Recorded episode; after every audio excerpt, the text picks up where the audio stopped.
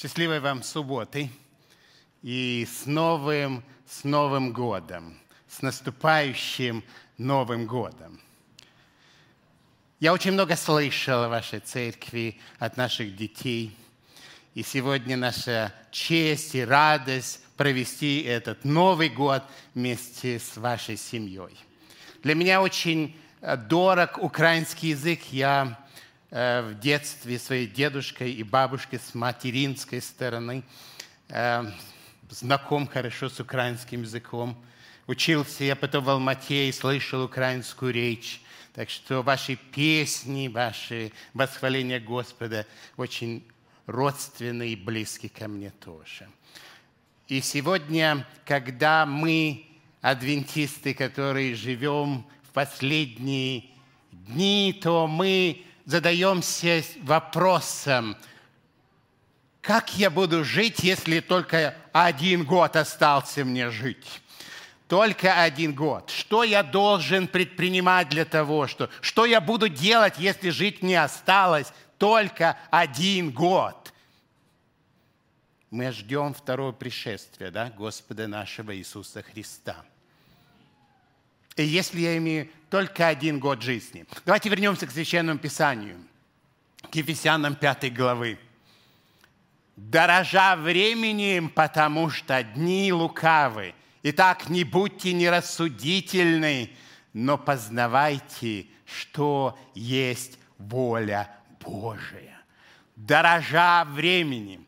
Если вы себя представите на один момент, что вы оказались в госпитале сегодня, и вы находитесь в emergency комнате, и вы переживаете то, что ваше сердце вот бьется таким образом и остановится. И после всей этой процедуры вы понимаете, что вам осталось жить только один год. Как вы себя будете вести? Что вы будете делать? Что мы будем делать? Номер один, я хочу сказать вам, братья и сестры, некоторые из моих взглядов изменятся, если я знаю, что осталось мне жить только один год. Было очень много важных вещей для меня теперь, они стали совершенно незначительными и совершенно неважными. Многие вещи, которых я увлечен был, они стали абсолютно безразличными. И я бы использовал свое время более разумно, потому что я знаю, что осталось жить мне один год. В 1 Иоанна 2 главе э, апостол записал, «Не любите мира, не того, что в мире. Кто любит мир, в том нет любви очей, ибо все, что в мире, похоть плоти, похоть очей, гордость житейская, не есть от Отца, но от мира сего. И мир проходит, и похоть его, а исполняющий волю Божию пребывает, как долго? Вовек пребывает, когда исполняет мы живем в этом мире хаоса, беспорядка, войн и страданий. Этот мир больше не так привлекателен. Если мы настроены на том, что я хочу еще жить в этом мире и наслаждаться, то мы должны понять, некоторые из моих взглядов тоже изменятся, если я знаю, что мне осталось жить только один год. Большинство из нас ведут себя так, как будто у нас все время в этом мире. Как будто мы имеем безграничное время, и мы можем жить бесконечно в этой жизни. А, Бенджамин Франклин сказал однажды, «Любишь ли ты жизнь, тогда не трать время впустую, ибо это то, из чего состоит жизнь». Не трать время впустую. Так будьте же осторожны в образе жизни, не поступайте как неразумные, будьте разумны, как те, кто пользуется любой возможностью творить добро, и время сейчас недоброе. И когда мы живем в этом мире, мы должны помнить, что время драгоценное Господь нам позволил жить. И мы его жить должны достойно. Часто мы говорим, что нет у нас времени. И много вещей который мы хотели бы осуществить, мы говорим, нет времени на это. Но если бы истина была известна, мы бы потратили достаточно времени, чтобы сделать эти вещи. если мы понимаем, что жить осталось нам всего лишь один год, то мы достойно бы жили, и каждая минута была бы драгоценным моментом для нас. Я помню, когда я рос, э, мне повезло тем, что отец нам никогда не разрешал тратить время впустую. Это было самое большое наказание, когда он видит и, и видит, что ты ничем не занят.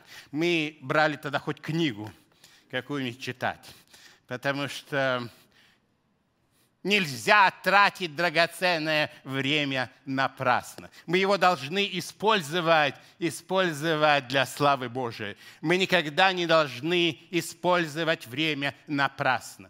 Будьте разборчивы с тем, кого вы вкладываете свое время. Потраченное в пустое время хуже, чем потраченные в пустые деньги. Цените ваше время, братья и сестры. Это очень важно. Каждая минута будет драгоценным моментом. Если бы я знал, что мне осталось жить только один год, я бы не волновался за незначительные вещи.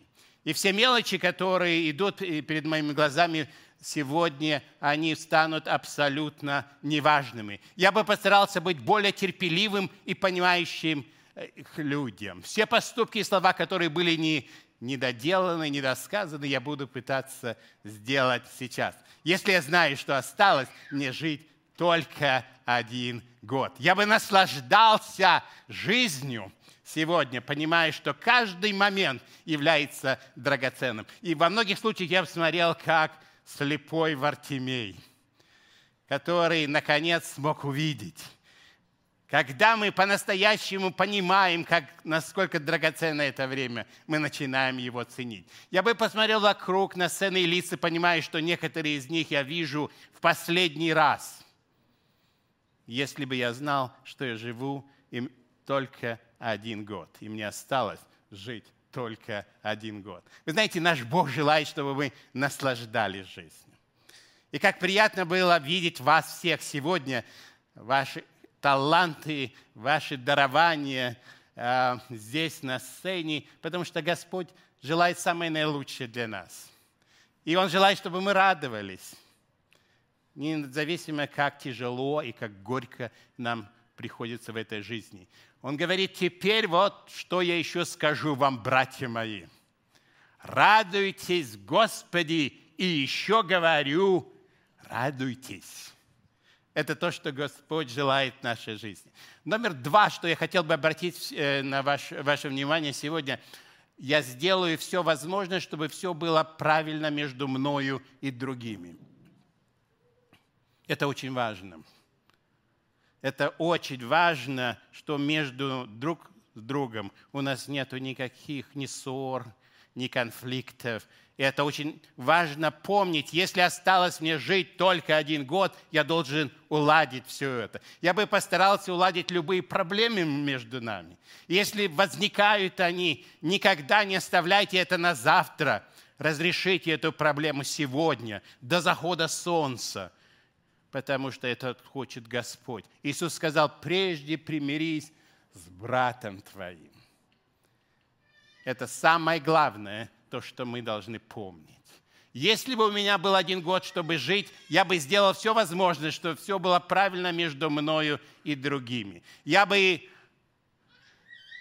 я бы восстановил отношения теми, которыми я утратил. И как важно сказать эти драгоценные слова друг другу. «Я виноват, пожалуйста, прости меня». Если мы хотим быть прощенными Господом, это мы должны использовать очень часто. Мы должны говорить, мы должны признать свою вину и попросить прощения друг у друга. Просто сказать эти слова «прости меня». Я хочу проиллюстрировать это событием, которые происходили в блокадном Ленинграде. Это 900 дней в блокадном Ленинграде, когда от 600 тысяч до 1500 эм, миллион пятьсот человек умер от голода там. Эм, в этом городе это была самая длительная в истории мира блокада. И я хочу вам показать этот, эту фотографию, которая сделана была на мной в музее. Это карточка хлеба 200 грамм.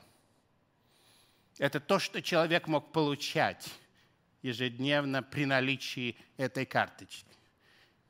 То, что это больше всего взволновало меня, когда я прочитал историю о Данииле Кантине. Он был пекарем, который выпекал этот хлеб. выпекая этот хлеб, он скончался в 4 часа на своем рабочем месте, потому что он не мог себе позволить ни одну лишнюю граммочку хлеба, которая была предназначена для другого. Я бы хотел, чтобы мои отношения с друг с другом были такие же кристальными и честными. Он умер на рабочем месте, выпекая хлеб. От голода умер, от истощения. Я хотел бы также, чтобы у меня были правильные отношения с Богом. Если я знаю, что мне осталось жить только один год, я должен быть знать и быть уверен, что мои отношения с Богом правильным. Я бы провел духовную инвентаризацию того моего настоящего состояния, в котором я нахожусь.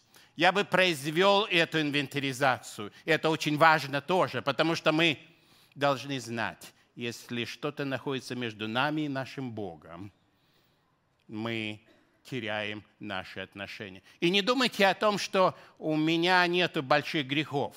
Я только имею маленькие грехи. И сравниваю я себя с моими соседями, потому что я лучше, чем они. Когда мы сравниваем себя со Христом, мы понимаем, что наши маленькие грехи, они настолько же опасны и разрушительны. Маленькие термиты могут разрушить большой дом. Маленькие грехи могут разрушить нашу жизнь и привести ее к руинам. А наша жизнь должна быть правильных отношениях с Господом. И мы должны вести людей к Господу. Когда мы занимаемся спасением других, мы спасаем себя. И если я готовлюсь жить вечно. И понимаю, что мне осталось только один год жить. Я должен вести людей ко Христу. Многие люди, которые проводят последние дни сегодня, они воздвигают великие памятники, монументы, чтобы не быть забытыми, и чтобы память о них оставалась. Но беда в том, что э, вы можете увидеть эти пирамиды в Гизах сегодня, но мы не помним имена этих великих людей, которые строили. Мы должны строить другие монументы, вести людей ко Христу. Если я знаю, что мне осталось жить один год, это я должен делать. Это будет самый величественный мемориал, который у нас никто не заберет и который никогда не исчезнет. Я вспоминаю, когда мой дед Петр Степанович Кулаков работал в 30-е годы в Сазде вместе с Генрихом Лепсиком – то ночью они были разбужены, они жили в этом, в этом офисе, в этом центре. Ночью были разбужены, потому что сотрудники НКВД пришли арестовать Лепсика. И вот то, что мой дед рассказывал, а, сотрудники НКВД били его по лицу. И кровь текла по лицу. Но то, что он обратился ко всем своим сотрудникам и сказал, работайте, братья. Проповедь Евангелия, как река, когда она начнется, никто не может ее остановить. Это должно быть нашим идеалом, это должно быть нашей целью, если мы знаем, что жить нам осталось только один год. Их дела следуют за ними. Номер три. Я был бы обеспокоен своей семьей. Я бы думал о том, воспитываю ли правильно своих детей. Делюсь я с ними то, что я получил от Господа. Наставь юношу при начале пути его, и он не уклонится от него, когда и состарится. Я рос в христианской семье, и родители нас никогда не посылали спать, не собрав нас в группу, в э, кружок, не помолившись с нами. Никогда не посылали нас в школу, если мы не помолились вместе. Я вот здесь вот нахожусь, это вот с краю, и знаю о, о том, что семейный круг и семейная молитва играет самую главную роль. Это центр, который мы должны... Вы, вы имеете огромное благословение, у вас много деток, много молодежи. И пусть э, в наступающем новом году это будет нашим э, фокусом и целью, чтобы они молились. Елена Вайт писала, домашний круг следует рассматривать как священное место, символ неба, зеркало, в котором мы можем отражать себя. Молитесь. Собирайте ваших деток вокруг себя. Номер четыре, я бы уделял пристальное внимание своей собственной духовной жизни. Я бы тоже молился. Я бы уделял больше внимания своим отношениям с Господом. Мартин Лютер сказал, чем меньше я молюсь, тем тяжелее становится. Победу мы можем только организ... иметь тогда, когда мы находимся в постоянной связи с Богом. Это не происходит случайно, как происшествие. Это происходит тогда, когда мы имеем живую связь с Господом. Читайте Слово Божие. Потому что если мы не поддерживаем связь с Богом, мы не можем одерживать победы. Слово Божие совершает эту трансформацию в нашей жизни. Билли Грэм как-то сказал о том, что это как канат, который связывает нас с Господом молитва. Однако это не притягивает Бога к нам, а поднимает нас к Нему. Когда мы молимся, мы поднимаемся к Нему. Я хочу проиллюстрировать Чернобыльской ядерной катастрофой. Многие знают о том, что в 1986 году, 26 апреля, случилась страшная беда, когда страшная авария произошла на Чернобыльской АЭС, когда четвертый блок этой АЭС был взорван. Что происходило в ту роковую ночь? Ученые, инженеры, они проводили, проводили тест – что они изучали? Они пытались узнать, как долго турбина будет находиться в свободном движении после отключения ее от источника энергии. Им пришлось вручную переопределять шесть отдельных компьютерных систем сигнализации. Когда компьютер показывает «стоп», они продолжают. Компьютер показывает «это опасно», они продолжают. Не продолжайте, они продолжают. И раз за разом, вместо того, чтобы остановить эксперимент, они отключали сигнализацию и продолжали работать. И вам известен результат этой аварии. Это было страшное бедствие, которое привело к многим э, смертям. Сотни людей были э, заражены этой реакцией. Ядерные осадки были отмечены во многих частях света в результате крупнейшего в истории мира индустриального происшествия. Что мы можем сказать сегодня? Наставление и предупреждение в Писании столь же ясны. Когда мы знаем, что нам осталось жить очень мало, и не думайте о том, что вам слишком много осталось жить, потому что мы знаем, что мы живем в конце времени этого. Мы игнорируем это предписание на свой страх и риск и трагический на риск ни в чем не повинных людей. Братья и сестры, нам следует жить каждый год, месяц, неделю или день, как если бы это было наш последний день на земле настолько важно и настолько ценно для нас дорожить временем, которое Господь нам даровал, потому что Он придет скоро в этот мир. Мы верим в Его второе пришествие. Мы проповедуем пришествие Господа нашего Иисуса Христа. Это весть наша, нашего народа, потому что Он придет скоро. И пусть нашей молитвой будет, что наши сердца – наша жизнь, наши дома, наши семьи будут готовы встретить нашего Господа и Спасителя, когда Он придет. Я благодарю вас за ваше внимание. Вы очень терпеливые люди. И э, я вам желаю наступающего, славного, хорошего Нового года. Пусть Господь хранит всех вас Пусть Он даст и поселит радость в сердца ваши, великую надежду, что с Ним мы все победим. Мы придем, придем к, э, к Нему, к нашему Господу, который придет за нами, и приведем еще, приведем наших родных, близких, друзей и соседей. И скажем, Господи, вот я и вот мои друзья, мои родные, которых я привел к Тебе. Пусть этот год будет наступающий год приготовлением нашим встретить нашего Спасителя. И мы тогда возрадуемся. Наша тема субботней школы была такая великолепная о Царстве Небесном. Давайте жить уже сегодня в Царстве Небесном. Господь сказал, Царствие Божие уже наступило. Мы должны сегодня жить с надеждой победы сегодня и сейчас, и также победы в Царстве Небесном. Пусть Господь нас благословит. Желаю вам счастливого Нового года. И если вы позволите, я еще хотел помолиться с вами.